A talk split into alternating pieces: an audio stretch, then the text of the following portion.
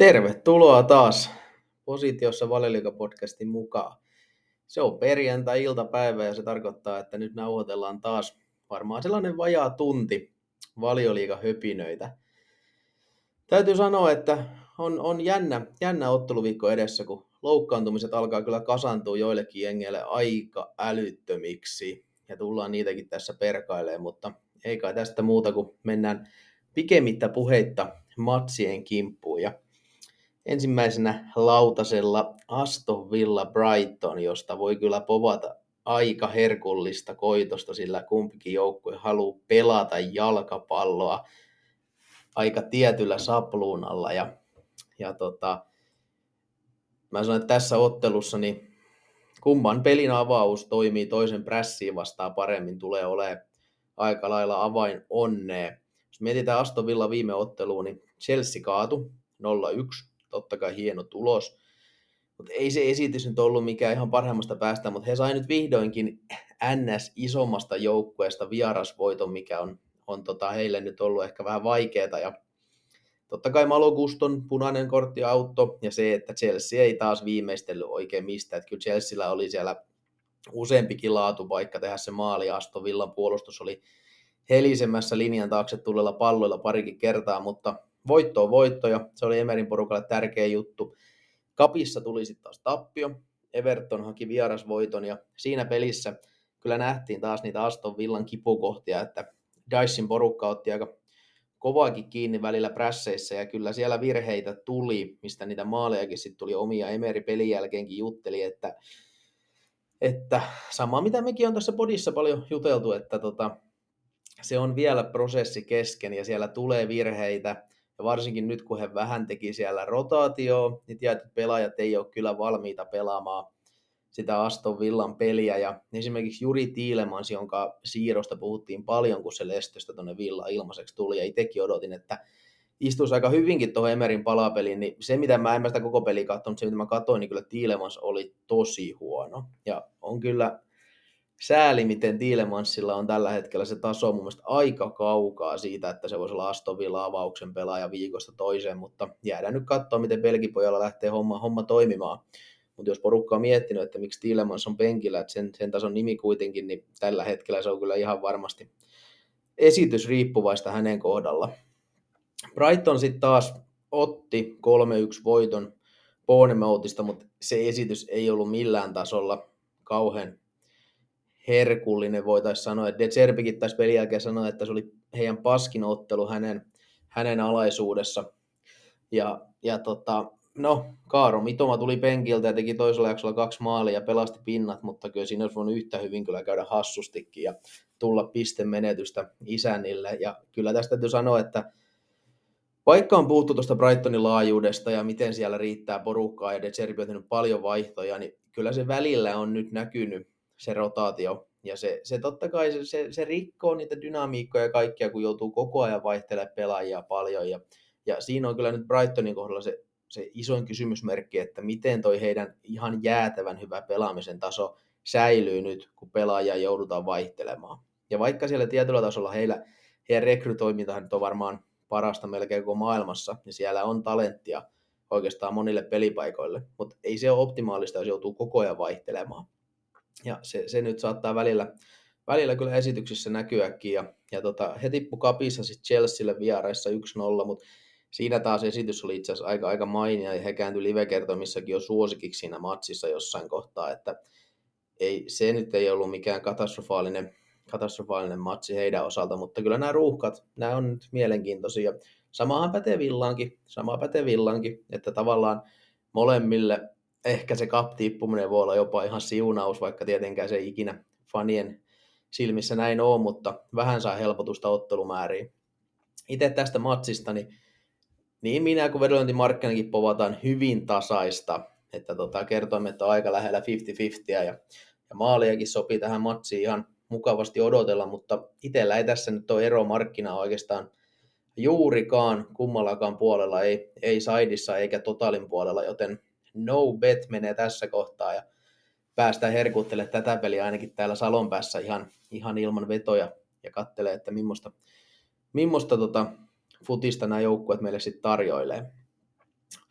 Mutta mennään sitten Bournemouth Arsenal-matsiin. Ja, ja tässähän nyt on, kun puhuttiin noista loukkaantumisista, niin Arsenalilla niitä kyllä tällä hetkellä riittää. Että jos tuosta vähän nyt kurkataan, kurkataan mitä tuo heidän loukkaantumislista näyttää, niin siellähän on Thomas Partey sivussa, Gabriel Martinelli, Leandro Trossard, molemmat hyvin epävarmoja tähän matsiin. Eli siellä on käytännössä vasemman laidan jätkät molemmat sivussa. Declan Rice tuli siinä Spurs-pelissä puolialavaihtoon ja on epävarma. Bukayo Saka on epävarma. William Saliba on epävarma. Myös Fabio Vieiralla on jotain ja sitten Jurien Timber on pitkäaikais potilana sivussa, niin onhan tuossa aika liuta kovia pelimiehiä. Ja nämä on nämä ottelumäärät tällä hetkellä vaan älyttömiä. Näistä tulee koko ajan tasaisin väliajon joltain ulostulo. Nyt viimeisimpänä Vincent Company ehdotti, että voitaisiko laittaa jonkin sortin maksimipelimäärä näille pelaajille, jotka pelaa seurajoukkoissa ja maajoukkoissa, että saisi pelaa vaikka vuodessa 60 tai 65 peli maksimissaan tai jotain, mutta kyllä se on, se on niin kuin sääli mun mielestä, että se on kiva, että futista tulee paljon. Se on itsellekin totta kai kiva ja vedollisesti hyvä asia, mutta kyllähän se jossain kohtaa vaan rupeaa meille katsojillekin ole huono juttu, kun pelien taso laskee, kun parhaat pelaajat on loukkaantuneita tai vähintään äärimmäisen väsyneinä, pelien tempo laskee sen takia, ja se näkyy kaikessa siinä, että niin kuin Kloppokin joskus sanoi, että, että vaikea se on suorittaa huipputasolla, kun niitä matseja on niin paljon, ja se tulee niin kuin viemään jalkapallosta vähän pois, ja en mä ainakaan vastaan pysty olemaan. Mutta jos me mietitään tätä peliä, niin siellä on myös Bournemouthilla aika tärkeä pelaaja kyssärinä, kun Dominic Solanken pelivoima on vähän vajavainen tällä hetkellä ja hänen pelaaminen on epävarmaa. Se haisi tietty valtava takaisku, hän on selkeä Bournemouthin ykköskärki. Muuten Bournemouthilla niin ei mitään normaalista poikkeavaa, sielläkin on pelaajia sivussa, mutta ne on jo hetken aikaa olleet. Yksi iso asia Bournemouthilla oli, että kapissa Jenkki Tyler Adams teki paluun loukkaantumisestaan. Hän tuli Leedsistä täksi kaudeksi ja voi olla Bournemouthille kyllä todella hyvä pelaaja sen keskikentän pohjalle, jos saa itsensä täyteen kuntoon kohta. Mutta tässä pelissä niin tuskin tulee pelaa isoja minuutteja, jos pelaa.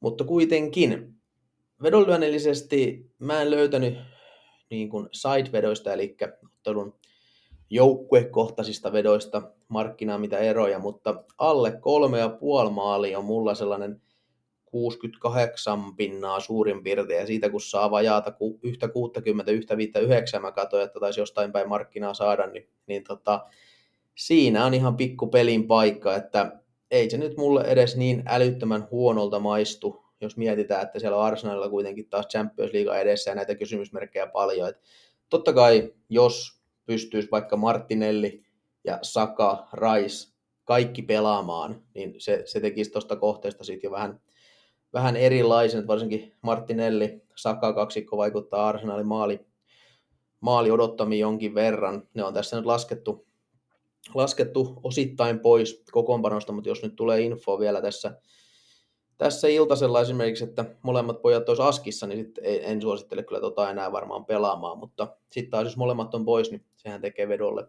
oikeinkin kutvanaa.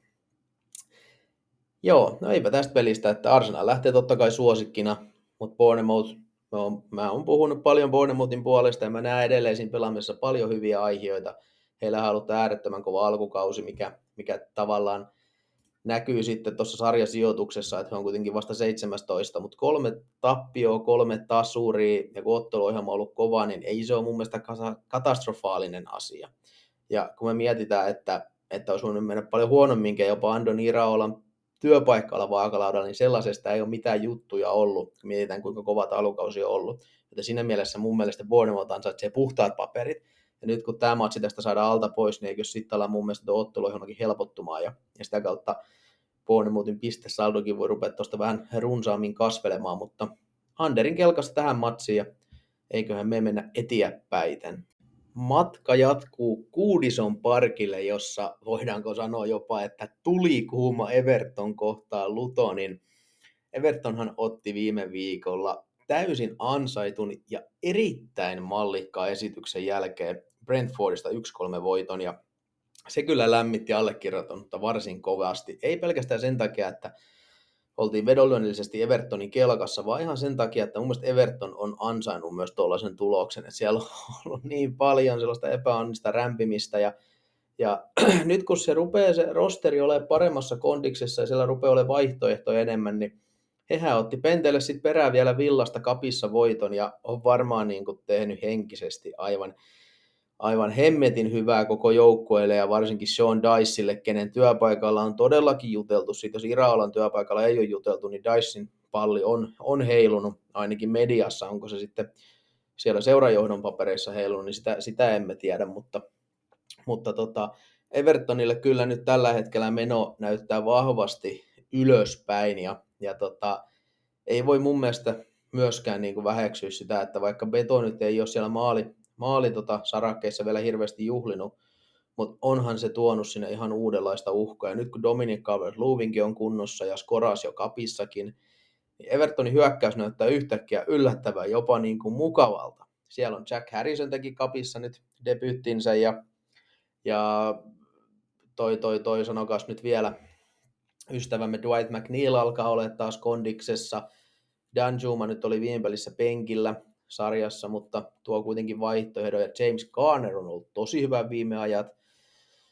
Dukure on ollut mun mielestä hyvä. Että kyllä tuossa nyt Evertonilla on palikat ihan, ihan mukavaan suuntaan näyttää kaikki nensa. Ja, ja tota, ehkä tuosta voi lähteä jopa vähän, vähän parempikin runi, että he on nyt sarjassa 15. Tuo avausvoitto tietenkin teki paljon hyvää mutta niin kun, mä oon koko ajan puhunut, että se joukkue ei ole niin huono, mitä ehkä on puhuttu ja, ja tota, ehkä me tullaan näkemään sitä nyt lisääkin, mutta tämä peli Lutonia vastaan tulee olemaan aika mun mielestä niin kuin iso peli tähän kohtaan, koska tästä isompia suosikkeja Everton ei tule varmaan koko kaudella ketään vastaan, ellei tule jotain ihme loukkimatseja jollekin, mutta Luton nyt on kuitenkin sarjan huonompia joukkueita, Everton on himassa, niin jos se hyvä momentum halutaan saada jatkumaan, niin kyllähän tästä pitää voitto ottaa. Ja sinällään tämä on niin aika semmoinen vaankieli peli tavalla tästä tappio ja he on taas ongelmissa. Toisaalta Luton on aika kiva vastustaja tähän kohtaan, että voiton todennäköisyydet on aika mukavat. Vaikkakin Luton pelasi itse asiassa taas ihan hyvän matsin Wolvesia vastaan ja yksi yksi tasapeli, mutta totuuden nimissä niin siellähän tämä Wolvesin uusi hankinta Card otti otti ehkä vähän hölmön punaisen ja tarjoli kyllä Lutonille ihan voittosaumat. Ja kyllähän Luton esimerkiksi XGtä loi ihan voiton, voitolle paadittavat määrät, mutta ei vaan saanut sitä voittoa kaavittu, kun Pedro Neto kävi ensi viemässä Wolvesin alivoimalla johtoon todella hienolla yksilösuorituksella. Ja kyllä mun on pakko sanoa, että jos Luton tässä sarjassa haluaa säilyä, niin tällaiset kotimatsit, kun pääset pelaamaan yli puolia verran ylivoimalla ja varsinkin Wolverhamptonia vastaan, niin pitäisi ne kolme pinnaa raapi, että jos ei näistä niitä raavita, niin kyllä voi tulla tosi, tosi vaikeaa sitten loppukaudesta, kun ruvetaan pisteitä ynnäilemään, että ketkä viivan päälle kuuluu. Ja, ja tota, no, Carlton Morris teki pilkulta maaliin ja fantasijaksossa häntä jo paljon käsiteltiin ja tulee varmaan löytymään yllättävän monenkin fantasijoukkueesta ja kyllä hänen pitäisi nyt puitten väliin myös osua tässä Everton-pelissä se käsin tulevassa rästipelissä Burnley vastaan, jos Luton haluaa pinnoja ottaa. Et Lutonin puolustus on ollut ihan jees, ja eihän niitä tuhottu olla. Jos mietitään, että Luton lähti tosi isojen niin kysymysmerkkiä alla kauteen, ja ajateltiin, että niitä voidaan tulla riapottele pahastikin, ja kauden ekoissa matseissahan siellä nyt oli vähän sellaisia viitteitä, kun me mietitään, että, että mitä siellä kävi esimerkiksi Brightonin vieraana, Chelsean vieraana, niin näytti, että tästä voi tulla oikeasti tosi synkkää, mutta he on sen jälkeen pystynyt parantamaan ja ei ne ole vuotanut mitenkään pahasti. Ja itse asiassa kun katsotaan vaikka FPRF-sivuja, niin he on jokaisessa matsissa viime peleissä West Hamia, Fulhamia ja Wolvesia vastaan voittanut maalirottomat. Okei, nämä on konalliset XG ja näin, ei välttämättä kaikki pidetään täysin tarkkaansa, mutta kyllä se kuitenkin kertoo, että ei ne ole niin mätiä ollut, mitä voit ehkä pelätä, mutta samaan aikaan niin noita pitää pystyä myös realisoimaan, jos halutaan oikeasti, oikeasti säilyä. Mutta sitten jos me mietitään vedollisesti tätä peliä, niin West Ham lähtee isona suosikkina. Se on aika selkeää niin mulla kuin vedonlyöntimarkkinalla. West Ham on miinus yksi on tässä nyt se päälinja. Ja aika lailla samaa mieltä on, ja maali, maali kertoimet pyörii sen kahden ja puolen maali ympärillä kahden pintaa, ja ei mulla ole tässä kyllä nyt pelattavat. Viime viikolla saatiin olla aika, aika kernaasti Evertonin kelkassa, niin nyt sinne ei päästä, vaikka se ihan ehkä mukavaa olisi tässä nousukkaassa hypeessä päästäkin sinne, mutta markkina on sen sinne hinnoitellut mukaan ja, ja tota, ei muuta kuin etiä päin Nobetin kanssa. No seuraavan peli itse asiassa tulee vetolyöntikohde ja tulee mun mielestä aika selkeälläkin marginaalilla vielä, kun Man United isännöi Crystal Palacea ja, ja Manuha otti, Manuhan otti voiton, otti todellakin Burnleystä 0-1, mutta eihän se esitys millään tasolla ollut kauhean häävi. Että Burnley vieraana, niin yllättävän passiivinen ja sellainen varovainen esitys. Ja kun Burnley on näyttänyt alkukaudesta, että kyllä heitä vastaan saa maalipaikkoja, jos uskaltaa rohkeasti prässätä ja, ja tota, ottaa riistoja, niin sitä ei kyllä Unitedilta hirveästi nähty. Ja se oli mun mielestä niin kuin voitosta huolimatta, niin se esitys oli pettymys. No, siellä on loukkaantumisia ollut ja niitä on edelleenkin. Rafael Varaan nyt pitäisi pikkuhiljaa olla niin kuin pelikunnossa, mutta samaan aikaa Lisandro Martinez tuli just tieto, että hän on useamman kuukauden sivussa ja Lisandrokaan ei ole ihan omalta parhaalta itseltään viime aikoina näyttänyt ja tämä loukkaantuminen vissiin siellä vähän vaivannut jo jonkin aikaa. Ja se voi ehkä antaa vähän selityksiä, että miksei tämä Argentiinan maajoukkueen kuitenkin mun paperissa aivan huipputoppari on ollut ihan niin hyvä kuin odotettu. Mutta sitten sen lisäksi, että Martinez on sivussa, niin myös Sergio Regulon tulee missaa tämän pelin, ja se on menetys Unitedille, koska siellä ei niitä vasempia pakkeja ole, ja Regulon on kaikista hänen viosta huolimatta ollut mun mielestä yllättävän hyvä tähän mennessä Unitedissa. Ja, ja tota, sitten kun siellä on lisäksi, me tiedetään, Luke Shaw on pohjilla pois, Tyler Malasia on pois, on kolme vasenta laitapakkia, sitten siellä on vielä ollut kaiken näköistä sairastelua, mutta ymmärtääkseni McTominay ja erikseen pitäisi olla kunnossa tässä pelissä. Ja jos jotain positiivista haetaan, niin Sofian Amrabat oli kapin pelissä kentällä, ja mä en sitä matsi itse hirveästi nähnyt, mutta mitä mä luin Twitteristä, niin kehuttiin ihan törkeästi, ja joku taisi viitata, että jos se pystyisi 11 kertaa kloonaamaan ton Amrabatin, tai 10 riittää, ja sitten mies itse siihen vielä kylkeen, niin he ei häviäisi matsiakaan tällä kaudella. Ja se kuulostaa, että Amrabatin debyytti oli hyvä. Onko hän sitten kondiksessa vielä avaamaan tätä peliä pienen tauon jälkeen, niin en, en tiedä, mutta, mutta kyllä siellä Tenhagilla riittää askarteltavaa. Ja, ja tota, se ei ole se tilanne kauhean herkullinen pelaajisto osalta, kun tiedetään sitten vielä nämä Antoni Chanso-jutut, mutta itse asiassa Antoni on nyt palannut, palannut maahan ja ymmärtääkseni on palaamassa myös treeneihin, joten sieltä voi sitten jotain helpotusta tulla rosteriongelmiin, mutta ei toi helppo ja optimaalinen tilanne missään tapauksessa ole. Ja kun me mietitään, että me ollaan näin alkuvaiheessa kautta, ja kun me ruvetaan luettelemaan näitä loukkaantumismääriä, mitä on Unitedilla ja Arsenalilla ja on Chelsealla ja niin edespäin, niin voi tulla aika mielenkiintoinen kausi ihan niin kuin loukkaantumisten näkökulmasta. Mutta mitäs Crystal Palace sitten? He pelas 0-0 Fulhamin isäntänä ja oli paha vaisumatsi. FPRFin XG 0,3 maalia isäntänä suosikkina Fulhamin vastaan, niin ei sitä voida pitää minä muuna kuin munin puhaltelu pettymyksenä. Ja sieltä tuli vielä Jobin postia sitten, kun alkukauden ykköstykki Eduard loukkaantui ja hän tulee missaa tämän matsin. Siellä on pitkäaikais loukkaantunut Mikael oli se myös sivussa, joten hyökkäysvoimaan se kyllä vaikuttaa runsaasti. Jefferson Lerma edelleen sivussa siellä keskikentällä ja myös nyt tämä Dean Henderson, joka tuli juurikin Unitedista, niin hänkin loukkaantui tuossa. Ja no he saa Sam Johnstonein maalin, niin en mä siitä nyt mitään valtavia ongelmia näe, mutta, mutta tota, no niin kuin yleisesti ottaen, niin ei palasenkaan tilanne ihan optimaalinen ole. No Eduardin tilalle saadaan Mateetta varmaan piikkiin, tai sitten Jordan Ayew pelaa vaikka piikissä ja lyödään puolustavampaa laituri vielä, mutta niin kuin, kumpikaan joukko ei pääse missään tapauksessa optimaalisesta asetelmasta tähän matsiin. Ja sitten tullaan siihen vedonlyönti-ideaan. Niin tässä lähdetään kyllä ihan selkeästi vieraiden kelkkaa, että mulla on Crystal Palace plus yksi sellainen 58 prossa ja siitä sai jotain 90 pintaa markkinoilta ja se on ihan pelattavaa kamaa, että, että tota Unitedilla on siellä europelit tulossa ensi viikolla ja niitäkin on vähän tuossa huomioitu. Ja muutenkin, ei, siis vaikea on isäntien tilanne, ja kun ei se pelaaminenkaan näyttänyt miltään kauhean täydelliseltä, niin, niin he lähtee mun papereissa kyllä tota, markkinaa pienempänä suosikkina tähän matsiin. Ja Roy Hodgson, do your thing, bring us money, kiitos. Teikä tästä pelistä se enempää. Mennään me eteenpäin. Newcastle Burnleyin. Ja, ja, ja. No Newcastle. Mitä te menitte tekemään rakkaalle Sheffield Unitedille? Se oli murha suorassa, oliko se nyt iltavalaistuksessa vai päivävalossa vai missä se oli, mutta 08 on sellaista lukemaa valioliikassa, mitä aika harvoin nähdään ja, ja tota, se oli kyllä erikoinen matsi, koska sanotaan, että se alku näytti vielä isäniltä ihan okolta. Ei se näyttänyt siltä, että nyt tulee 08 tukkaa.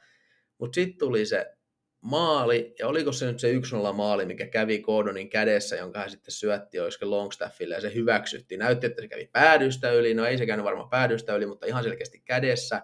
Mutta sitten nämä nykykäsisääntötulkinnat, mä en enää pysy näistä kaikista perässä, mutta ymmärtääkseni sääntöjen mukaan se oli ihan fine, koska se Gordon ei itse tehnyt sitä maalia, joten maali hyväksyttiin ja sen jälkeen se olikin sitten yhtä alamäkeä ja sanotaan näin, että kertoo Newcastle mun mielestä paljon, että 8-0 ja kahdeksan eri maalintekijää. Se on jotenkin mun mielestä aika sairas, sairas tota noin, niin kertoma myös. Ja sitten kapissa otettiin perään iso voitto Man Citystä 1-0. Ja siinä pelissähän Newcastle sekä Man City kierrätti paljon, mutta varsinkin Newcastlen kohdalta niin oli kyllä silmiin pistävä, miten raju ero puoliaikojen välillä oli, kun sieltä tuotiin Bruno Gimares sisään puoliajalla. Se jätkä otti sen keskikentän ihan eri tavalla haltuun. Olisiko Joy Linton myös laidasta tippunut keskikentälle, sitten heillä oli mun mielestä toisella jaksolla, olisiko siellä ollut tämä Kimares, Tonali, Joel Linton keskikenttä, mikä on aika lailla heidän ykköskeskikenttänsä, ja sitä kautta he käänsivät sen ottelun itselleen, että ekalla jaksolla City oli selvästi parempi. Mutta kyllä tuo Bruno Gimares on vaan, se on älyttömän tärkeä kaveri tuolle Newcastelle. Ja itse asiassa hänen pelikuntonsa on pikkainen kysymysmerkki tähän peliin. Ja, ja kun me tiedetään, että sieltä on tulossa PSG ensi viikolla vastaan, niin jos siellä jotain vammaa Bruno, Bruno poika kantelee, niin ei se mikään ihme olisi, vaikka leputettaisikin tässä pelissä vähän niin kuin isommallakin pieteetillä kaveria, että tota, sen lisäksi siellähän on näitä kysymysmerkkejä, Callum Wilson, Sven Botman, Alexander Isak, kaikki pikkasen kysymysmerkkiä alla, mutta onko se Eddie Howe tämmöistä mediapeliä? Esimerkiksi Botman ja Wilson ei pelannut kapin pelissä ja haluttiinko näillä NS-vammoilla vaan sanoa, että he ei sen takia ollut pelissä, vaikka heitä vaan huilautettiin. No, uskokoon ken tahtoo, mihin tahtoo, mutta ei ne nyt ainakaan ihan satavarmoja avauksia jätkeä tässä pelissä ole. Ja, ja tota, Harvey Barneshan loukkasi varpaansa ja hän taitaa olla useamman kuukauden sivussa, joten vähän siellä se Newcastle aika laaja yläkerta rupeaa ottaa osumaa, mutta kyllä he tähän peliin ihan hyvän rosterin saa kasaa näistä kaikista kysymysmerkistä huolimatta, ellei nyt kaikki sitten kosahda käsille. Burnley taas, no kunhan puhuttiin tuosta Manu, Manun kohdalla, niin ihan hyvän peli he pelasivat Unitedin vastaan, mutta kyllä mulle edelleen nousee ne kysymysmerkit, että riittääkö tuossa joukkueessa se yksilö laatu oikeasti viemään niitä ihan mukavia esityksiä pisteille saakka. Et siellä yläkerrassa, niin siellä, ei ole, siellä on ihan kivoja poikia, mutta riittääkö se ihan kivat pojat valioliikassa sitten? Championshipissa varmasti tulisi tulosta, mutta riittääkö valioliikassa? Ja se tulee olemaan mun mielestä se Berlin iso kysymys, että he on, he on yllättävän hyvin jopa mun mielestä pystynyt sitä pallollista peliä ne puolustamaan pallolla. Ja ne, ne tavallaan ne uhkakuvat ehkä mitä oli siinä, että heidän, niin kuin, heidät tullaan murhaamaan siitä heidän yltiörohkeasta pallollisesta pelistä, niin ne ei ole mun mielestä tullut niin vahvasti esille, mutta sitten nämä hyökkäyspelin vaisuudet, niin ne, ne on vähän, ja nyt kun Lyle Foster kärsi vieläkin sitä idioottimasta pelikieltoa, niin kyllähän se jättää aukon sinne yläkertaan, ja, ja Newcastle lähtee tässä pelissä kyllä ihan selkeänä suosikkina, ja tota, markkinalla Newcastle-linja on noin miinus puolitoista maalia, ja on ihan samaa mieltä tästä. Ja maaliruttama pyörii siellä kolmen maalin kinthalla ja ei siinäkään nyt mun mielestä tällä hetkellä mitään pelattavaa löytynyt, joten no petillä mennään tämä peli, mutta kyllä tässä nyt isännät on, on kolmen pisteen niin sanotusti tarjottimessa aika vahvasti kiinni. Mutta ei mitään, mennään me eteen ja päite. Seuraavassa pelissä meiltä itse asiassa löytyykin taas pelattavaa. No niin, huikka vettä otettu ja ei muuta kuin jatketaan matkaa jatketaan matkaa ja se jatkuu Lontooseen, jossa West Ham isännöi Sheffield Unitedia. Ja no, Sheffieldin viime ottelusta puhuttiin kaikki, kaikki tärkeimmät speksit tuossa äsken Newcastlen kohdalla, mutta West Hamin kohdalla viime matsi oli kaksijakoinen. ensimmäinen jakso oikein hyvä. He haastoi Liverpoolia ihan hyvin mun mielestä, loi maalipaikkoja, mutta sitten toisella jaksolla oltiin kyllä aika lailla niin sanotusti perässä vedettäviä ja, ja Liverpooli marssi ansaittuun 3-1 voittoa siinä ja ei, ei siitä kahta sanaa, mutta ei, en mä nyt West Hamin kohdalla tuosta pelistä Liverpool vieraissa, niin ei se nyt tietenkään ole helppo paikka ja mennään eteenpäin niin sanotusti. West Hamille noin muuten, niin kausihan on ollut ihan kiva. Ja jos kaikilla joukkoilla on tällä hetkellä loukkaantumishuolia aika lailla, niin West Hamilla niitä ei ole. Et Aaron Creswell on tällä hetkellä ainoa pelaaja, joka Lasaretin puolella, ja hänkään ei tällä hetkellä mun mielestä avauksen pelaaja ole, kun Emerson on se paikan vähän niin kuin vienyt. Niin David Moyesilla on tilanne aika mukava, ja, ja sitä kautta niin he pääsee kyllä tähän näin valkkaamaan aika lailla haluamansa rosteri, vaikka siellä Europeli odottaa ensi viikolla West Hamillakin, niin, niin ei, ei Sheffield helppoon paikkaan pääse nyt tälläkään viikolla, ja Sheffieldin kohdalla niin Gustavo Hammer, joka on keskikentällä aika tärkeä kaveri, niin hän on kysymysmerkkinä, jos hän ei pelaa, niin se on erittäin nihkeä juttu Sheffieldille. Ja sitten niin muut, jos mietitään tuota viime peliä nyt, pakko meidän henkin kohdalla tuosta 08 vähän puhua, niin, niin se oli, se oli karmea se tapa, millä se tuli. Mutta välillä vaan, kun sulla niinku asiat lähtee menee huonosti matsia sisällä, kun sulla on vastassa tuollainenkin joukkue kuin Newcastle, joka pystyy oikeasti se 90 minuuttia halutessaan pitää sitä rumputulta yllä, niin asiat vaan menee tosi pahasti vihkoon. Ja, ja siellä oli esimerkiksi yksittäisiä tavallaan pelaajia, Tom Davis, joka tuli penkiltä, oli aivan karmea, ja muutenkin niin kuin, ei siellä nyt onnistumisia juurikaan nähty. Mutta Mä en yhdestä 08 tuloksesta ole valmis heittää Sheffieldiin vielä täysin roskakorja sanomaan, että tämä joukkue ei pysty tässä sarjassa pelaamaan millään tasolla ja kaikki on aivan kamalaa. Mun mielestä se olisi niin vedonlyönnillisesti, se olisi, se olisi niin sanottua ylireagointia, mistä on puhuttu meidän Discordissakin jos jonkin verran. Ja, ja tota, mä esimerkiksi vedonlyönnillisesti en saa West Hamista ihan noin iso suosikki, mitä markkina on saanut, ja, ja tota, varsinkin maalimäärän puolella, niin mulla tämä peli on selkeästikin vähän maalisempi, mitä markkinalla, ja mä oon tässä Anderin kelkassa, että mulla on toi, oliko se nyt Under kolme maalia muistaakseni, mikä tuossa nyt päälinjana on, ja, ja siitä saa tuollaista yhtä 90, ja, ja mulla, se on, mulla se on jopa 60 pinnaa, että tota, että siinä, siinä mielessä niin on, on itse selkeästi Anderin kelkassa tässä. Ja ymmärrän, jos jotkut ei halua nollakasi jälkeen hyppää Anderin kelkkaan, mutta itselle tämä on oikeinkin maistuva spotti, koska jos mä pelillisesti jotain Sheffieldiltä odotan, niin sitten lähdetään puolustus edellä, ja me nähtiin he viime ottelu Tottenhamin vastaan vieressä, niin he oli todella puolustavia, he bussitti, pelasi aikaa, teki kaikkea mahdollista, ja meinasivat jopa sen 0-1 tuloksen sieltä kaapia, kunnes sitten lopussa Richard Leeson, maailman kaikkien aikojen yksi parhaita pelaajia, tuli ja päätti toisin, mutta, mutta tota, ei West Hamkaan mikään over-kone ole ollut, ei ne ole mitään, Moyes on tuonut sen aika pragmaattisen futiksen takaisin, ja, ja jos West Hamin niin kuin heikkoutta etitään, niin kyllähän se on tietyllä tasolla tällaisissa peleissä just sen pallon kanssa paikkojen luominen, että mistä West Ham eniten maalipaikkoja luo, niin ne on ne vastaiskut, ja niihin nyt tuskin tulee saamaan niin paljon mahdollisuuksia. Toki erikoistilanteet voi olla tässä isossa osassa. West Ham on kuitenkin vuosien varrella näyttänyt, että he on niissä aika erinomaisia. James Ward-Prowse jalka voi niittää tuhoa ja Sheffield voi hyvinkin romahtaa tässäkin pelissä ja sen jälkeen se olisi kyllä varmaan Hekinbottomille näkemiin.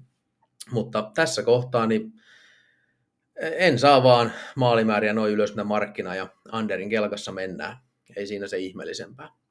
Mutta mennään me, mennään me eteenpäin ja, ja tota, Wolves isännöi Manchester Cityä ja olisiko tämä, tota, ei ole viimeinen, tämä tota, vielä aika monta peliä pelataan lauantaina, toi Herkku palasi Spurs Liverpool se lauantai viimeinen matsi, mutta ennen sitä pelataan vielä Wolves Man City-peli ja, ja tota, Wolves vaisu esitys Lutonin vieraana, ei kahta sanaa.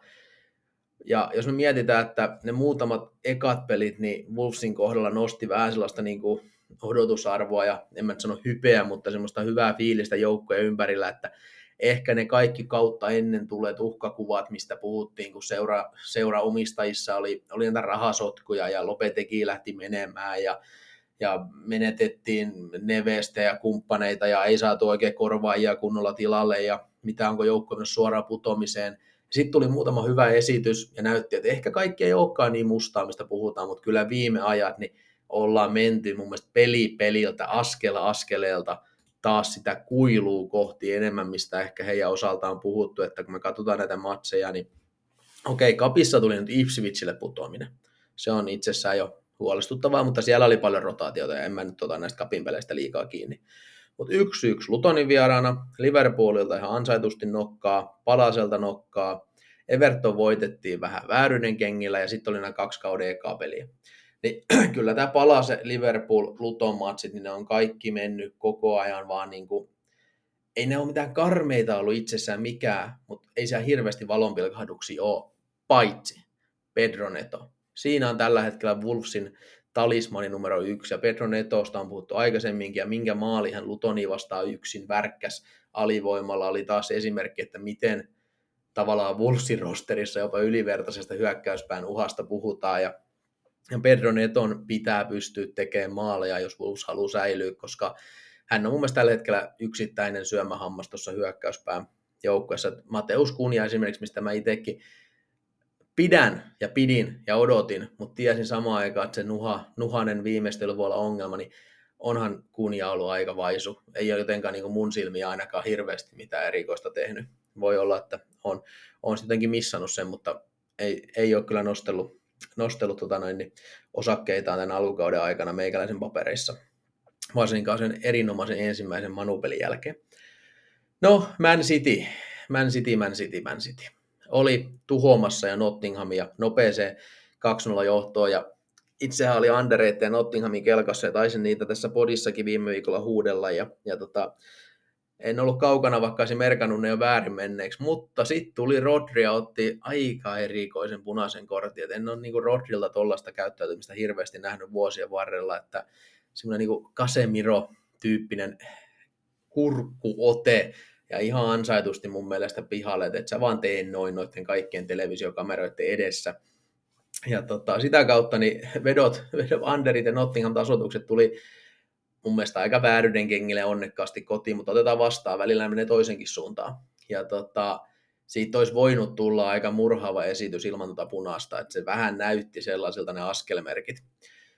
Mutta mitä se sitten tähän peliin vaikuttaa? No se vaikuttaa aika paljonkin, koska Rodri on sivussa. Ja Rodri on tällä hetkellä ehkä se yksittäinen kulmakivi tuossa City joukkueessa. Siellä on Haalandia ja siellä on Diasia ja kumppaneita, mutta onhan toi Rodri sillä, miten määriä se on pelannut, miten tasaisen hyvin se pelaa, miten se pitää niitä lankoja käsissään, niin onhan se uskomattoman tärkeä tuolle joukkueelle.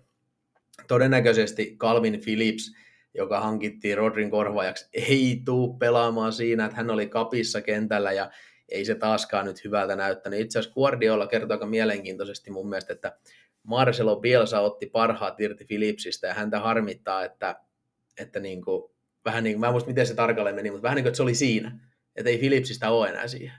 Ja, ja tästä itse asiassa mielenkiintoinen, joku Twitterissä nosti sitä esiin, että, että niin kuin Guardiola, tai no oikeastaan se oli Bielsa, sitä kautta Bielsan oppi, oppipoika Pochettino, Kloppo ja kumppanit, niin se niiden futis, mitä ne peluttaa, miten raakaa se on varsinkin keskikenttäpelaajille, niin siellä oli aika monta esimerkkiä, miten nopeasti on huipulta tiputtu. Esimerkiksi Spursissa oli, ketä siellä oli, Dembele, Vanjaamaa, Bielsalla nyt tämä Philips esimerkki, myös esimerkiksi Klich otti aika ison tippumisen, Liverpoolilla Fabinho, Vainaldum, tavallaan ne jalat vaan niin kuin katoaa yhtäkkiä. Ja se, se sai mutkin pohtimaan, että se kyllä kuulostaa yllättävänkin niin kuin pätevältä analyysiltä, että kun sä pelaat vaan niin rajussa systeemissä, niin rajussa roolissa, jossain kohtaa se kroppa vaan sanoo näkemiin ja, ja tota, näitä esimerkkejä on aika paljon. Ehkä Calvin Philipsin kohdalla se tapaus sit on vaan näin, että se kroppa on sanonut näkemiin ja hänestä ei ikinä nähdä sitä pelaajaa, mitä hän Bielsa-alaisuudessa parhaimmillaan oli. Onhan se ollut, jos mietitään, millä summalla ja millä tavalla niin kuin hypellä hänkin siirtyi, niin onhan toi hänen, hänen uransa Cityssä ollut kyllä aivan valtava floppi. Mutta joo, tämä peli sitten. Cityllä on tulossa siellä Leipzigin vierailu ensi viikolla. City rosterissa on kysymys Bernardo Silva poissa, Rodri on poissa, De Bruyne on poissa, Stones on poissa.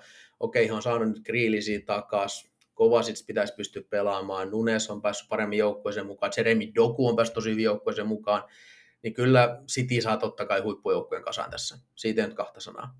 Mutta mä taisin olla nyt jo kolmatta viikkoa perätysten Anderin kelkassa City vastaan, tai City-pelissä, ja on sitä edelleen tässäkin pelissä, että tota, Mitäs toi nyt, oliko toi alle kolme maalia? Venatkaas, kun mä tarkistan tästä. Joo, alle kolme maalia, mistä sai sellaista vajaa kahden kerrointa jostain, yhtä 98 tai sellaista, ja siinä mulla on 54,5 pinnaa suurin piirtein, joten se on, se on itsellä peleillä, ja, ja tota, nousee näillä kertoimilla, jos joku haluaa, haluu, tota noin, niin Roposiaan laittaa peliin, niin Anderia suosittelen tähän matsiin, että tota, ei se olisi taas mä puhun, ei ole kertaakaan ensimmäinen, kun City pelaisi yllättävänkin puolustusvoittoisen matsin tällaisessa niin sanotusti välipelissä ennen uusella matsia. Ja muutenkin niin Wolves ei ole ollut mikään hirveän runsasmaallinen joukkue kuitenkaan. Ja no, ei, ei mulla tässä. Kone antaa tuollaiset lukemat ja sillä mennään, mutta ihan niin kuin maistuvakin. Kyllä mä pikkasen vähennyksiä Citylle tein tuosta tulevasta uusella pelistäkin, ja kyllä Rodrit ja Silvat ja nää, niin totta kai ne vaikuttaa, vaikuttaa sitten optimaaliseen pelivoimaan. De Bruynehän mulle itse asiassa näy rankeessa ollenkaan, että mä otin sen silloin alukaudesta pois, kun se otti niin pitkän loukkaantumisen, ja sitten kun se rupesi tulemaan, niin otetaan sitä sitten huomioon. Itse tykkään yleensä niin päin tehdä, jos tulee oikein pitkäaikais loukkaantuminen. Mutta joo, kolme peliä jäljellä, ja siellähän onkin seuraavaksi lautasella kierroksen todellinen herkkupala. Palataan mainostauon jälkeen, joka tässä tapauksessa on nollan sekunnin mittainen. Eli seuraava matsi. Tämän valtavan pitkän kaupallisen tiedotteen jälkeen siirrytään, siirrytään tota viikonlopun herkkumatsin pariin. Ja sehän on, kun Tottenham the Mighty Hotspurs isännöi Liverpoolia ottelussa, jossa kaksi tappiotonta joukkuetta. Eikö ne ole tappiottomia? Mennään mä tarkistan. On, on. Liverpool 5 voittoa, yksi tasuri. Tottenham 4 voittoa, kaksi tasuria. Maaleja tehnyt molemmat 15. Liverpool päästänyt 5, Tottenham päästänyt 7 ja sarjataulukon top nelosessa. Aika moista, sanoisi Tottenhamin fanipoika tässä kohtaa, kun mietitään, että mistä asetelmista viime kausi lopetettiin. Mutta missä asetelmissa nyt sitten ollaan? No, Spurssilla viime ottelu Arsu vastaan hyvä peli. Mä maalailin vähän piruja seinille, että siinä voi käydä hassusti. No, mä olin itse sählypelissä ja mä en nähnyt sitä ekaa 20, 25 minuuttia, jossa vissiin ne kaikki pahat tilanteet Arsenalilta aika lailla olikin, tai siis se pahin etsikkoaika. Ja tota, sen jälkeen, mitä mä näin, niin Spurs pelasi oikein hyvin. Ja, ja tota, 2-2 tasuri ei voida mun mielestä pitää edes millään tavalla suurena vääryytenä. XG-valoissa Arsenal oli pikkasen edellä, mutta ei mitenkään valovuotta. Ja niin kun, mä pelkäsin, että se Arsenalin prässi ja kaikki olisi tosi paljon liikaa Tottenhamille, mutta ei se ainakaan siltä näyttänyt se, mitä mä näin. Ja, ja tota, Hoiminson oli oma tehokas itsensä, ei taas paljon tuhlaillut, ei paljon näkynyt pelissä noin muuten, mutta kun ne paikat tuli, niin pallo laitettiin maalle ja se on se, mitä Sonilta piikissä odotellaan tuossa Postecoglun systeemissä. No okei, kaikkien Tottenham fanien pahimmat painajaiset melkein meinas toteutuu, kun James Madison väänsi polvensa ja näytti, että nyt voi tulla pitkä huili. No, tämän hetken tietojen mukaan hän on pystynyt treenaamaan. Postetsoklu sanoi tuossa tilaisuudessa, että Son ja Madison molemmat on treenannut, mutta pitää vielä tsekata, että mikä heidän pelikuntonsa on, mutta todennäköisyyksiä mukaan pelaa, mutta kyllä mä esimerkiksi tein pikkuvähennykset molemmista, jos, jos jompikumpi vaikka sieltä sivussa olisi, kumpikin olisi kuitenkin tosi tärkeä, varsinkin toi Madison, miten hyvä se on ollut tämän kauden Spurssissa, niin ei sanat riitä kuvailemaan mun mielestä kauden tähän mennessä parhaita pelaajia koko sarjassa. Muuta loukkaantumistilanteita nyt sellattiin ei ole tällä hetkellä Tottenhamilla, mitkä olisi mitenkään hirveän merkityksellisiä. Brennan Johnson pelasi avauksessa tuossa Arsupelissä ja hän ei tule pelaa tässä pelissä, mutta sieltä tulee ihan mitat täyttävä korvaaja tilalle. Liverpool, heidän viime aikojen isoin loukkaantumisensahan on ollut Trent Alexander-Arnold, ja hänkin on nyt ruvennut pääse treeneihin ja saattaa olla jopa avauksessa tässä pelissä. Se olisi tietysti Liverpoolille hyvä juttu, koska eihän Joe Gomez esimerkiksi nyt kuitenkaan ihan samaa pallollista kyvykkyyttä tuo sinne kentälle, ja kaikista puutteista huolimatta, niin Trent on mun mielestä aika tärkeä pelaaja tuohon Liverpoolin palapeliin. No, Liverpool. Tappiot on viisi voittoa, yksi tasuri, koko ajan tulee voittoja ja maaleja, mutta onko Liverpool oikeasti ollut tosi tosi hyvä? Mun mielestä vastaus on ei. Ja ennen kuin kaikki Liverpool-fanit hyökkäätte mun kimppuun, niin mä vähän koitan perustella.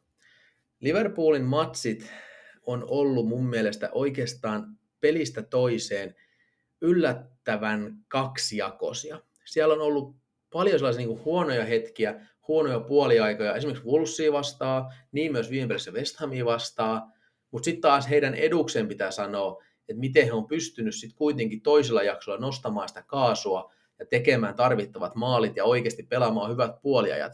Joten tavallaan eihän se huono joukkueen merkki ole, ja mä missään tapauksessa että Liverpool olisi huono joukkue, Liverpool on yksi sarjan parhaita joukkueita, mutta noi epätasaiset esitykset pelien sisällä, niin ne saattaa vaan syödä jatkuessaan pisteitä liikaa taistelussa Manchester Cityn koneistoa vastaan. Tuolla pelaamisella taisteltaisiin missä tahansa muussa sarjassa varmaan niin kuin ihan ykköskorin mestaruudesta, mutta sitten kun meillä on tämä Cityn aivan jäätävä koneisto valioliikassa, niin se ei vaan kestä hirveästi pistemenetyksiä. Ja jos ei Kloppo rupea pikkuhiljaa saamaan joukkuetta pelaamaan niin kuin laadukkaampia kokonaisia ysikymppisiä, niin mä pelkään, että ne hyvät toiset jaksot ei jossain kohtaa enää tuokkaan niitä kaikkia pisteitä, mitä tarvii. Ja se niin kuin näkyy varsinkin siinä niin kuin puolustuspään ja sellaisen, että vastustajat saa niin kuin liikaa sellaisia niin kuin puolihuolimattomia maalipaikkoja luotuu Liverpoolia vastaan. Mutta sitten edelleenkin tämä sama hengenveto, onhan tuo tulivoima, mikä Liverpoolilla tällä hetkellä on, niin se on ihan älytöntä. Mohamed Salah pelaa aivan fantastista jalkapalloa, se monipuolisuus, mitä hän pystyy tarjoilemaan, tekee itse kaikkea, on tietyllä tasolla jopa unplayable tällä hetkellä joissain tilanteissa. Dominic Joboslahi, voi herra Jumala, mikä maalin teki viikolla, ja muutenkin alkaa olla niin kuin, jos hänenkin kohdalla itsekin asettelin kysymysmerkkejä, että miten hän soveltuu just tohon tavalla, niin Joboslahi on huippupelaaja, mutta miten se toi paletti toimii, niin se on kyllä niillä kaikilla hyvillä niin kuin attribuuteillaan saanut ne, tai tavallaan ne hänen kaikki hyvät vahvuudet on tällä hetkellä niin hyvin esillä, että ne tietyt heikkoudet alaspäin ja muuten, niin ne ei luo ongelmaa. Sitten taas Darwin Nunes alkaa saamaan koko ajan pelien jälkeen enemmän enemmän kehuja Kloppolta, alkaa pikkuhiljaa pääsee ehkä semmoiseen tasaisempaan vauhtiin, ja mä seison sen takana, että Cody Kakpo tai Jota esimerkiksi piikissä, ne on solidempia, ne on varmempia vaihtoehtoja, mutta niiden se tavallaan se katto on niin paljon alempana kuin se, että Kloppo saisi Darwin Nunesista sen haluamansa ykköspyssyn sinne piikkiin, sen kaverin, joka pelistä toiseen riistää, raastaa, repii, luo maalipaikkoja itselleen pelkillä juoksulla, kuljetuksella, on vastustajan toppareiden kimpussa alusta loppuu, niin jos toi Nunes saadaan niin parhaaseen iskuun, niin mun mielestä niin se on se kortti, mitä Kloppon pitää pelata ja mitä näyttää, että hän tällä hetkellä pelaa. Ja näiden kaikkien puheiden jälkeen, niin mä en missään kohtaa kiellä, etteikö Liverpool pystyisi haastaa City mestaruudesta, mutta heidän pitää mun mielestä vielä kokonaisuutena ottaa se yksi askel eteenpäin, ja sitten me puhutaan todellisesta haastajasta. Tällä hetkellä he ovat tulivoimainen huippujoukkue, jonka koneisto ei riitä mun mielestä niin pitkässä sarjassa vielä tällä hetkellä, mutta se pelaaminen menee mun eteenpäin koko ajan, ja me voidaan esimerkiksi kuukauden päästä puhua ihan, ihan eri tason koneistosta vielä. Mutta sitten tähän peliin. Tämä oli pitkä puheenvuoro Liverpoolista, mutta tähän peliin.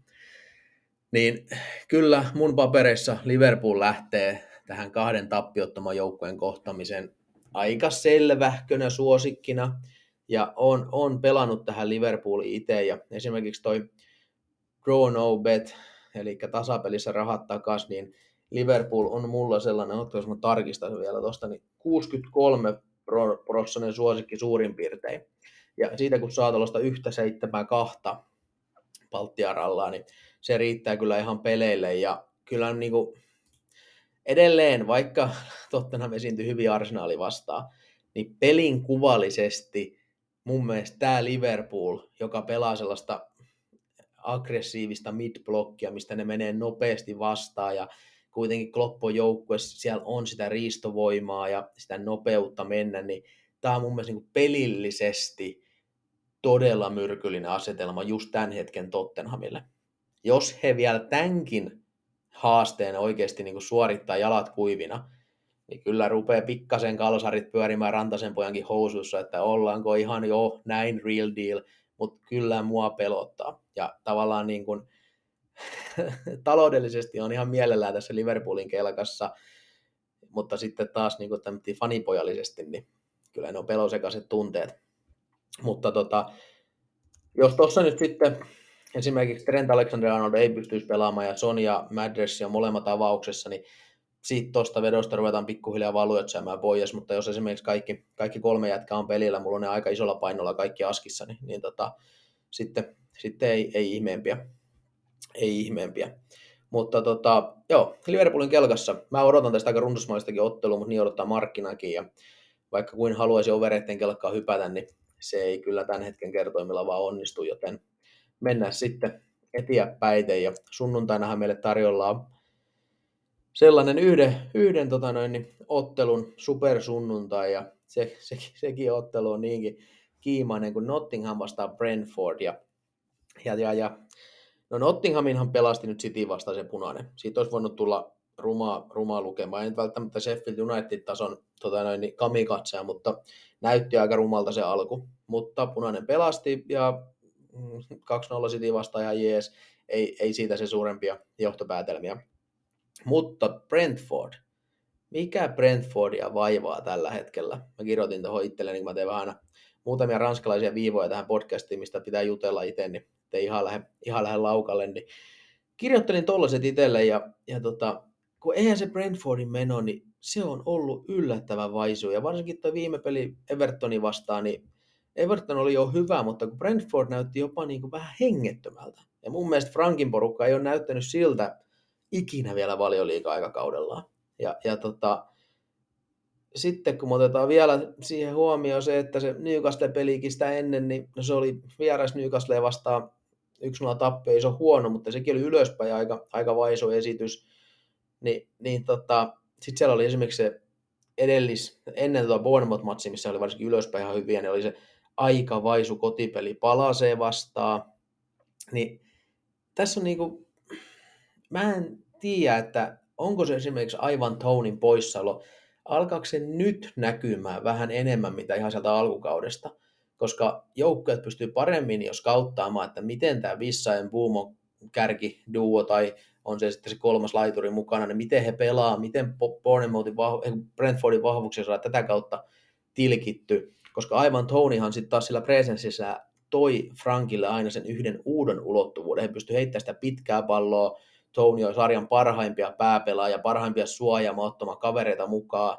Nythän siellä ei ole sellaista vaihtoehtoa, niin rupeeko se pikkuhiljaa luomaan ongelmia tuonne Brentfordille? Voi olla, että mä rakentelen tässä nyt vaan tarinaa, yritän niin kuin löytää jotain järkeistystä vaisuudelle ja se on, se on vaan ihan väliaikaista. Ja en mä esimerkiksi Brentford ole pelivoimissa mitenkään älyttömästi dropannut, ei ne ole mennyt mun mallissa mitenkään jäätävästi alaspäin, mutta vähän tässä näyttää sellaista vaisuutta ja uhkakuvaa olevan, niin jäädään, jäädään seuraa sitä.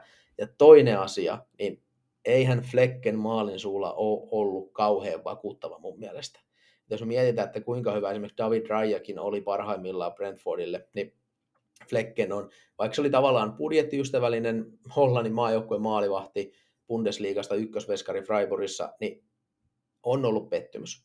Ja se tapakin, miten Brentfordkin pelaaja puolustaa, niin kyllä se vaatisi aika sellaisen niin varman maalivahdin, joka pystyisi napsi keskityspalloja ja olemaan, olemaan tavallaan sellainen boksin johtaja. Ja Fleckenin esitykset on ollut vähän haparoivia. Ja, ja tota, siinä mielessä niin oikeastaan niin kuin ensimmäistä, aikaa, ensimmäistä kertaa pitkää aikaa Brentfordin yllään jotain muuta kuin positiivisia fiiliksiä. Ja kyllä se esimerkiksi Twitterissäkin muutamia Brentford-faneja englantilaisia seuraa, niin aika, aika tota, kriisipuheita siellä on, ja nyt täytyy tammikuussa tehdä isoja hankintoja, eihän Brentfordista ikinä tammikuussa oikein ketään, mutta nyt on pakko, ja tästä ei tule mitään. En mä nyt ihan siihen kelkkaan vielä lähössä, Brentford on edelleen hyvä joukkue, mutta on siellä uhkakuvia. Vedonlyönnillisesti kaiken tarinan jälkeen, niin hyvin tasainen ottelu. Brentford lähtee mun papereissa pianosena suosikkina tähän matsiin, mutta niin se on vedonlyöntimarkkinoidenkin mielessä. Ja, ja tota, maali odottama pyörii siellä 225 on päälinja ja sitä, sitä se on itselläkin ja, ja tota, vedollisesti ei löydy tähän kyllä mitään, mitään pelattavaa. Joten mennään sitten viimeisen ottelun pari ja se on Fulham Chelsea Lontoon yksi miljoonista paikallisista ja, ja tähän vielä niille, ketkä on jaksaneet tämän podcastin loppuun asti, niin saadaan yksi, yksi tota, niin pieni pelikohde tapetille, sillä, sillä, sillä, no alustetaan pikkasen ensin. Fulham aika hyvä nyhjäys vieraissa palasee vastaan 0-0. eivät olleet mitenkään hätää kärsimässä, olivat kuitenkin semmoinen, muistaakseni puolen maali underdogi siinä, niin tavallaan veivät Inan XG ja olivat pelin päällä ihan mukavasti ajoittain, niin ihan hyvä esitys, positiivinen esitys siinä mielessä. Aika underiahan toi on ollut toi Fulhamin, Fulhamin tota noin, niin meneminen viime aikoina, että ei siellä niinku, jos niinku Marko Silvakin joskus oli mun mielestä vähän sellainen niinku overcoachiksi voisi sanoa tietyllä tavalla, miten sekin pelutti joukkueitaan, niin kyllä on aika paljon pragmaattisempaa suuntaa menty ja, ja jos me mietitään tuossa niinku Palase 0-0, Luton 1-0, niin sitten oli se City ja Arsenal-pelit, missä oli niinku kovemmat joukkueet vastassa, mutta vaikka toi niinku Brentford 0-3 pelikin, niin sehänkin repesi vasta lopussa alivoimalla. Evertonista otettiin 1-0 voitto. No se oli aika runsasmaalinen. Niin kuin, olisi pitänyt olla runsasmaalinen, mutta maaleja ei nähty. Mutta niin kuin yleisesti ottaen niin kuin viime ajat, niin se on ollut, viimeiset muutama matsi, niin ne on ollut aika semmoisia tylsiä, voisi vois joku jopa sanoa. Mutta se on ehkä Fulhamin jopa ihan hyvä juttu. Loukkaantumisosastolla niin Fulhamilla tilanne ei ole mikään kauhean huono, ei, ei ole mitään hirveän niin kuin merkittäviä poissaoloja mun muistaakseni. Tarkistetaan sen tuosta vielä, kun on niin pitkällä podcastia, että enää kaikkea muista. Adama Traore, punttisika on poissa, mutta tota, muuten niin ei nyt mitään merkittävää. Keni Tete voisi olla avauksia ja tässä kohtaa, mutta Kastania korvaa hänet mun mielestä ihan hyvin ja, ja tota Sasa Lukitsin pitäisi tuottaa takaisin, joten Fulham saa aika lailla ne pelaajat kentälle, ketkä Silva haluaa. Mutta sitten ystävämme Chelsea, no hei todellakaan saa niitä pelaajia kentälle, ketkä haluaa, että jos nyt näistä loukkaantumista, kun on tänään paljon puhuttu, niin mietitään, että Wesley Fofana, Christopher Nkunku, Romeo Lavea, Malo Gusto, Ben Chilwell, Nicholas Jackson on pelikielossa, Reece James, Trevor Chaloba, no Markus Pettinelli, Kaani Chukwuemeka sekä vielä Benoit Padiasile, niin onhan toi niinku jossain jopa niinku trakikoomista, miten voi olla tollainen määrä kavereita Lasaretin puolella, että siinä on huono onne, onko siellä sitten jotain, mitä olisi voitu tehdä paremmin, en tiedä, mutta, mutta, mutta, no Chelsea on, heidän skuadi on kyllä leveä, ja sit porukkaa riittää edelleenkin, mutta kyllähän toi nyt jättää jälkensä, ja viime peli Villaa vastaan, niin oli aika tavallaan Chelsea-mäinen esitys. He loi tarvittavat maalipaikat tehdä maalit, jopa voit, voittaa pelin, mutta kun ei saada huippupaikoistakaan sisään, ja otetaan vielä punainen kortti kaupan tekijöiseksi, niin nolla pistettähän siitä tuli ja, ja kriisi sen kun syveni. Ja kyllä mun mielestä niin kuin Chelsean kohdalla niin kriisiseura ei ole millään tapaa väärin sanottu tällä hetkellä. Että kyllä Pochettinon paineet on varmaan valtavat ja, ja tota, no he sai kapissa, jos joskus Carabao Cupin kolmannen kierroksen peli voi olla Chelsean kokoiselle seuralle todella iso, niin se oli nyt Brightoni vasta ja sieltä tuli 1-0 voitto, kukas muukaan kuin Nicholas Jackson teki maalin, joka on tietenkin pelikielossa seuraavasta pelistä valioliigassa, sai pelata kapissa, kun ne pelikielto ei tullut keltaisten myötä, ne ei seuraa kappiin, mutta punainen olisi vissi seurannut. Mutta niin kuin henkisesti valtava voitto Chelsealle, henkisesti valtava maali Jacksonille, mutta, mutta ei se esitys nyt Brightonin vasta sen, mitä mä sitä näin, niin ei se nyt mikään niin kauhia erikoinen ollut, sanotaan näin Turun murtteella. Mutta tota, voitto on voitto ja tässä kohtaa Chelsealle varmaan jokainen voitto on paljon tärkeämpi asia kuin yksikään esitys. Nyt ruvetaan olla siinä pisteessä mun mielestä. Mutta mitä sitten tästä pelistä? No Chelsea lähtee suosikkina, ei siitä nyt ole varmaan sellattiin kahta sanaa, mutta en mä niistä kyllä noin isoja suosikkeja saa, mitä vedonlyöntimarkkina, ja kun esimerkiksi Fulham plus puoli maalia tarjoilee päälle yhtä 90 tai yhtä 91 kerrointa, ja mulla on se semmoinen 56 pinnaa palttia rallaa, niin kyllä siinä pikku, pikku vedon paikka on, että, tota, että niin kuin Fulham on osoittanut kuitenkin puolustuksellisesti ihan hyvää viime ajat. Chelsea, no Chelsea on, se on vaikea tällä hetkellä käsitellä se joukkue, ja miten iso niin kuin esimerkiksi tasolasku se on, jos, jos nyt Jackson ei pelaa, kun mies on ollut niin umpi jäässä, niin eh, onko se korva edes huonompi asia kyllä mä tein Jacksonista pienet miinukset, vaikka se niin huono ollutkin, koska esimerkiksi jos se tulee Broha tilalle, joka on ollut todella pitkään sivussa ja pelannut nyt ihan muutamia minuutteja vaan, niin, niin vaikka Jackson on vähän tuhlaillut, niin ei, ei se mun mielestä nyt vaan ole saman kaliberi, kaliberin kaveri. Totta kai Pochettino sanoi tuossa haastattelussakin, että voi tehdä jotain muitakin ratkaisuja, pelaako siellä joku false nine tai jotain, mutta se systeemi muuttuu ja, ja sitä rataa. Mutta sitten siellä on myös ne ongelmat, että esimerkiksi kuka pelaa oikeana laitapakkina, Malo Gusto on loukkaan, pelikielossa, Reece James on loukkaantuneena, onko siellä vaikka Kukurella, mun mielestä se on selkeä miinus Chelsealle, koska Kukurella ei ole esimerkiksi kauhean hyvin pelannut ja ei ole oikea laitapuolustaja. Chilvel on loukissa, mutta siitä nyt mun mielestä, kun hän on muutenkin ollut vähän penkillä, niin ei, ei tarvitse mitään radikaalia tehdä, mutta tota, kokonaisuudessaan niin Chelsean tilanne on haastava. Ja sen pikemmittä puhetta. Tässä oli kaikki kymmenen ottelua, allekirjoittanut rupeaa taas ääni loppumaan, jutut rupeaa kiertämään kehää, joten eiköhän laiteta, mikäs toi nyt on, stop recording ja laitetaan podcasti tulille. Ei muuta kuin mukavaa, mukavaa tulevaa valioliikaviikkoa kaikille ja viikonloppua ja nähdään taas ensi viikolla. Tai kuullaan, miten tämä kuulkaa sanoa. Morjes!